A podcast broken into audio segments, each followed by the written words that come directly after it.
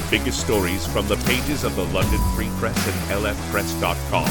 This is the London Free Press Podcast with your host, Lindsay Barnett.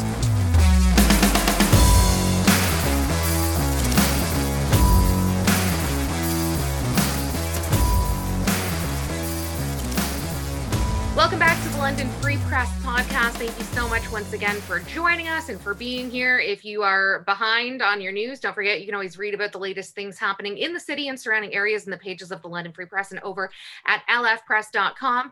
Uh, it's all things COVID once again today. I know a lot of people on Twitter already have been responding with who cares, um, but it, it needs to happen because once again, there's a bit of a shift happening um, and so I'm excited today to be chatting with London Free Press reporter Jennifer Bieman. Jen, how are you? I'm okay, thanks. Thank you so much for being here today. Um, you've been all things COVID related in the last week. I've seen several articles uh, published from you. Uh, there's a lot to talk about here. So maybe we start with the wastewater data coming out of Western University and the trends that they're seeing. What's been happening? Right. So we've got a really cool group of people there that have been tracking this stuff, not just in our city, but province wide. And unfortunately, they're seeing our virus material, uh, COVID virus material in the city really kind of reach levels we haven't seen since March and April. And I don't know if you remember March and April, there was a little bit of a wave there and we kind of eliminated a lot of um, some of the big public health restrictions.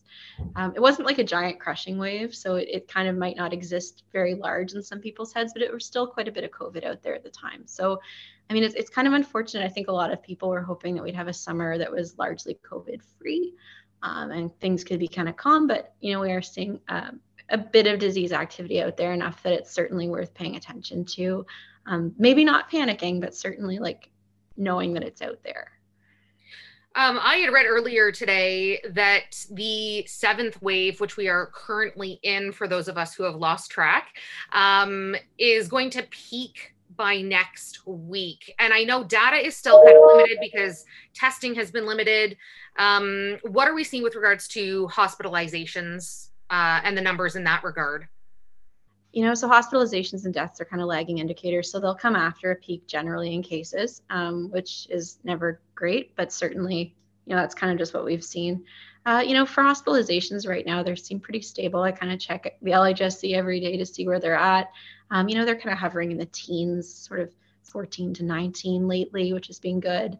Um, not a lot in ICU. So, you know, it's the one good thing about these waves, um, and like you're so right, it's really easy to lose track. I have to count them myself sometimes. Um, we're not really seeing the, the terrible disease outcomes we saw earlier in the pandemic when we were flying critically ill people into London from Toronto, um, just because hospital capacity was so strained. So, um, yeah, I mean, it'll be it'll be important to see how things kind of shake out in the next couple weeks as far as um, you know cases and, and deaths and hospitalizations go but um, i mean so far it's been kind of kind of calm at least i don't think that this wave really should have come as a surprise to anyone with the lifting of all restrictions, essentially, uh, mask mandates being dropped. And I know everything that I've seen over the last several months has been brace for the fall, brace for the fall, kids going back to school. And as we know, more people congregate inside as the weather gets colder.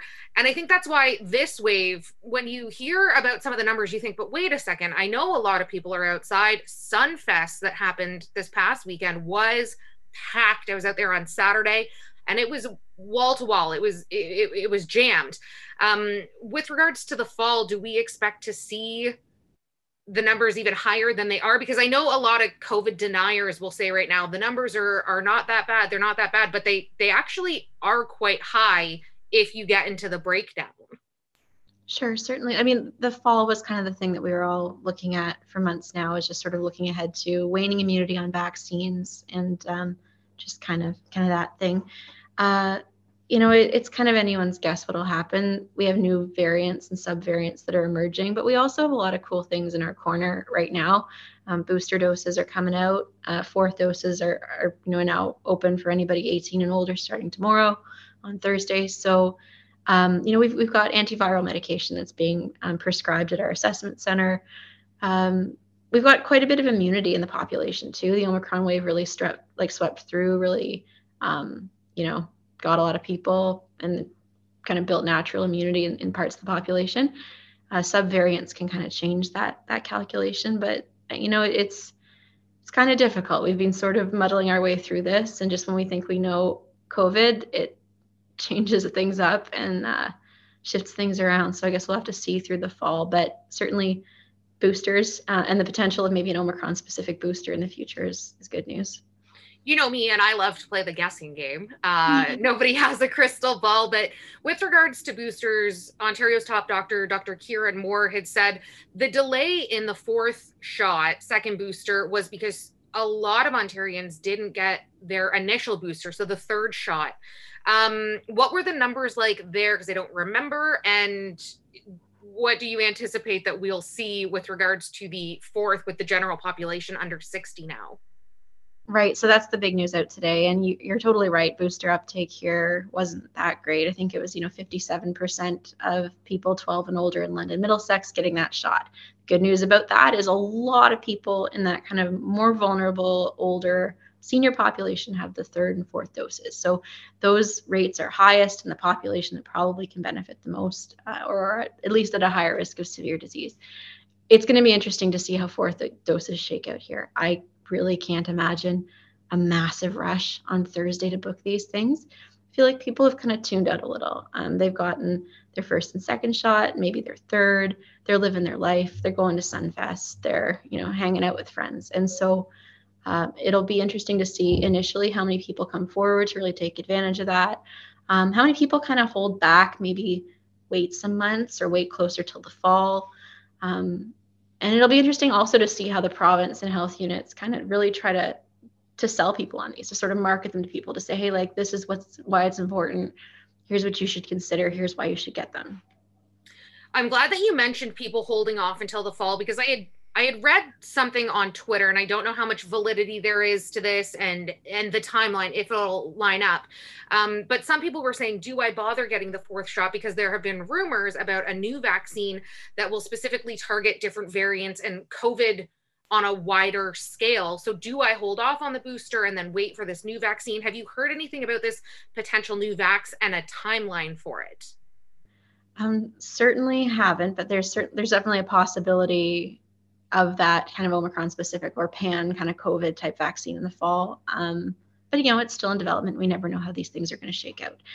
It is a, a, big question for people, certainly, and, and not everyone, um, I think, will line up for a fourth dose. I think people will hold back, certainly. Um, there's some people that probably need it more than others too. I think that's another part of kind of this phase of the pandemic we're entering, where instead of just kind of blanket edicts, we're trying to kind of tailor things to people more. There might be people that would benefit from a fourth dose quite a bit, and they should really make that a priority. But it's it's we're in kind of a weird phase, and it it's I think it's difficult for people to kind of navigate.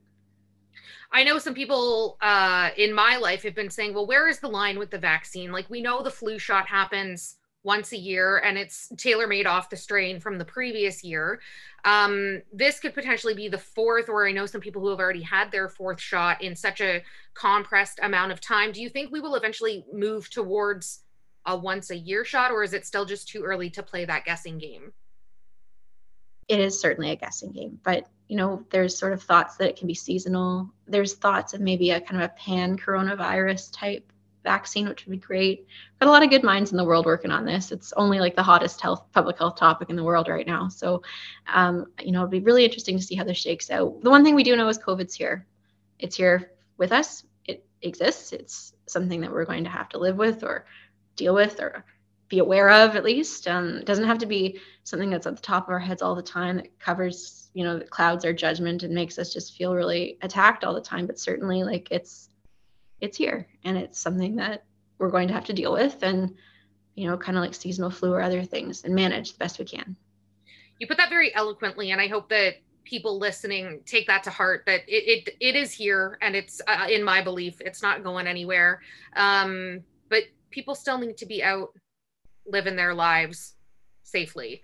Uh, with regards to the vaccine and kids going back to school in the fall i haven't really heard much about young kids um, having the vax available to them. Has there been any update or progress made on that?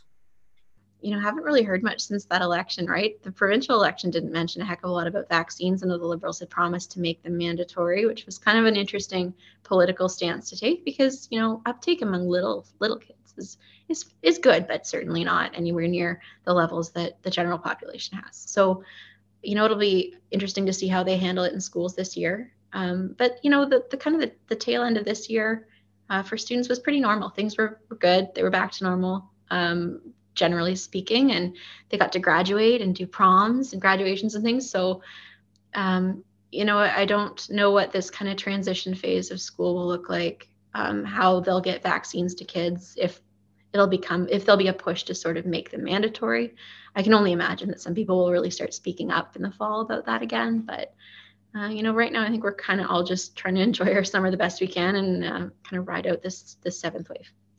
Absolutely. Um, just looking ahead quickly to the fall again, do you think we will see any kind of restrictions get re implemented? Jane Sims said to me a while ago when the mask mandate was being lifted, um, you can't put the genie back in the bottle. And I think she really hit the nail on the head with that one. Because uh, I just, I don't know how we regress, even if it might be needed that's a good point. Certainly, I was speaking to one expert at Western this week, and he said, you know, listen, I don't think we're ever going to see kind of those big, big blanket, heavily restrictive lockdown type measures again, just because there's no, that would be very difficult and not, there would not be any or a lot of public support for that. So, masks, I think, are an interesting one because they're a relatively easy, low risk mitigation strategy that public health has really been trying to promote. Uh, there was really good compliance with it when they were mandatory. Now it's really not that great compliance at all. Um, I don't I don't know what they'll do. They'll it's it's certainly a lever public health can can pull um, when things are getting rough. So I guess we'll see. Um, yeah, I don't I don't know at what level or threshold that we would see that, but I guess it's kind of brutal being kind of looking ahead with a bit of uncertainty here. But you know that's kind of the story of the last two years. Absolutely. Uh, if people are looking to book their boosters tomorrow, Thursday, uh, where can they do it? Because a lot of our max mass vax clinics have closed in the city. So how can people book? So there's pharmacies and things that you can always go to, uh, or you can go to covidvaccinelm.ca. Uh, it's the health unit's website that they've been doing doing that for a little while on and they've got you know caradoc still open and so is the agriplex and they've got mobile clinics as well. So i mean if you want if you want your fourth dose it's out there for you and probably won't have that hard of a time finding it which is excellent because i don't know if you remember but not that long ago these things were like liquid gold. So it's kind of awesome to think back to where we were two years ago when we had none of these things and now they're just kind of everywhere yeah we were referencing it as the hunger games. I do remember very clearly it was it was chaos for lack of a better word. Uh, jen i just want to say thank you so much for your time today. I really appreciate it and all of your hard work. Um, and i guess we will just wait and see. No one has a crystal ball but not to wish summer away but man it's blowing by. So fa- uh, fall will be here before we know it. Certainly. Thanks so much for having me Thanks, Jen. Uh, okay, so I just want to address something really quickly before we sign off. If you're still here with us, uh, this is my last episode of the London Free Press podcast. Um, I really want to thank you sincerely for your time and being here. And I want to thank all of the Free Press staff. Everybody has been so kind and so wonderful. The Free Press podcast is going to take a bit of a hiatus, just a few weeks, but I promise you I am leaving you in good hands it will be back, so please stay tuned. And uh, until it comes back, please take care of each other and stay well.